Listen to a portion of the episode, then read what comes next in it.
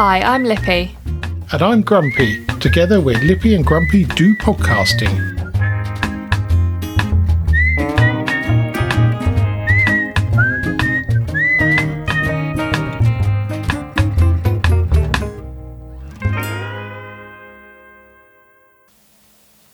Now, you may be wondering where the introduction was, and you're probably wondering why I'm not saying now Lippy right now.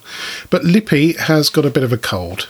We were all on a boating holiday last week, and it was very cold at night, and we've all come back with some coughs and splutters and various ailments. So it won't be our usual full episode with both of us, it'll be a very short dialogue by me.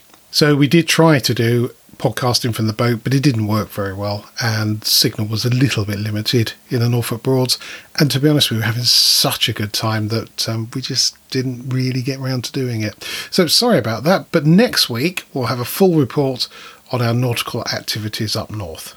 In case you've ever wondered where the abbreviation OK came from, in 1939 the Boston Morning Post had a misprint. Instead of spelling all correct correctly, all was spelt with an O at the beginning, and correct was spelt with a K.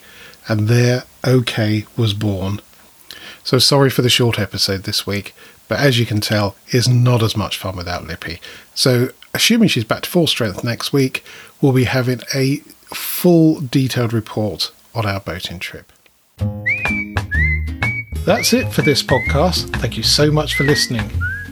You can help spread Lippy and Grumpy's view on life by leaving a review on your favourite podcast platform. If you're not sure how to leave a review, or if you download from Spotify, there's some help at lippyandgrumpy.uk slash review. And if you would like to get in touch, email podcast at lippyandgrumpy.uk. So it's goodbye from me. And goodbye from him.